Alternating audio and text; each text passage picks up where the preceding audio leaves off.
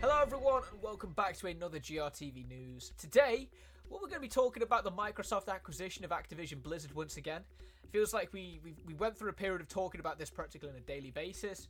Then very little happened, and uh, then it picked back up, and then very little happened again. Now it's on to today, where you know we'll probably get to this time of year when lots of different stories about this are going to be popping up again because all these different trade bodies around the world are supposed to be finishing and finalizing and making a decision about whether or not they approve this deal over the next few months. And one of the those parties is the EU. Now, the EU is supposed to make a decision by April 11th, but a new report has come out from Reuters that suggests or that, that states that the EU will hit Microsoft with an anti- antitrust warning regarding this acquisition, which could throw another spanner in the works as to getting this uh, this this approved and completed. But either way, let's let's dive into the news piece. Let's see all the finer details, we'll go from there. Microsoft expected to be hit by EU antitrust warning regarding its Activision Blizzard acquisition. The list of concerned parties continues to grow. While the UK's Competition and Markets Authority, CMA, seems to be unsure about whether Microsoft's $68.7 billion acquisition of Activision Blizzard will be a good thing or not for the games industry, the EU is more sceptical. As reported on by Reuters, it said that the EU will be hit will hit the megatech company with an antitrust warning relating to the deal, one which outlines an array of concerns that the EU has about the enormous deal.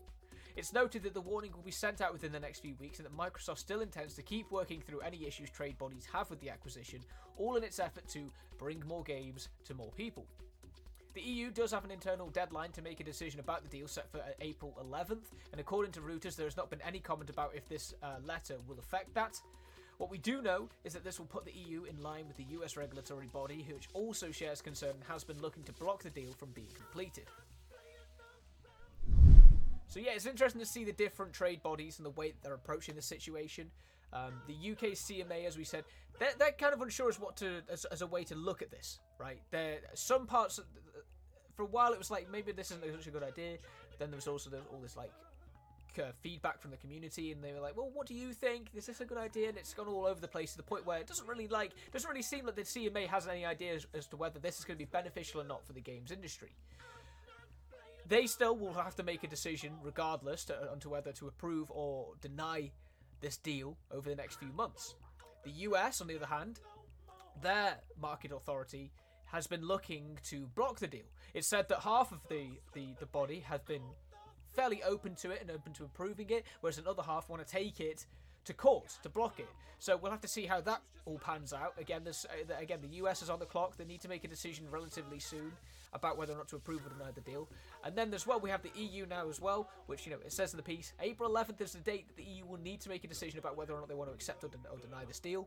And uh, yeah, this this letter, this this antitrust warning, just adds a further level of complication to the whole situation about whether or not this is going to be happening or not. For a while, it seemed like Activision Blizzard was going to be acquired by Microsoft, but all these different things that are happening makes it seem a little bit more confusing than that. Maybe maybe it won't. Who knows? Who knows? But either way, uh, by the summertime, by the time that E3 and all the big you know events come along, we should probably know whether or not this has happened. Or alternatively, if there are some serious problems of which then uh, the, no, no clue whatsoever, maybe it, maybe it'll take years later to uh, to finally you know, finalize this deal. But regardless, as we know more, we should be sure to keep you posted and updated. Um, again, springtime is probably when we're going to be finding out tons of different information but until then there's going to be different things like this seeping through the cracks. So be sure to keep an eye out if you're interested to see how one of the biggest acquisitions in the tech industry and the biggest ac- acquisition in, of all time in the gaming space actually pans out. Uh, but yeah that's all the time we have on today's episode of grtv news but we'll be back tomorrow with another one so be sure to join us for that when it does air. Until then though thank you all for watching and we'll see you all on the next episode. Take care everyone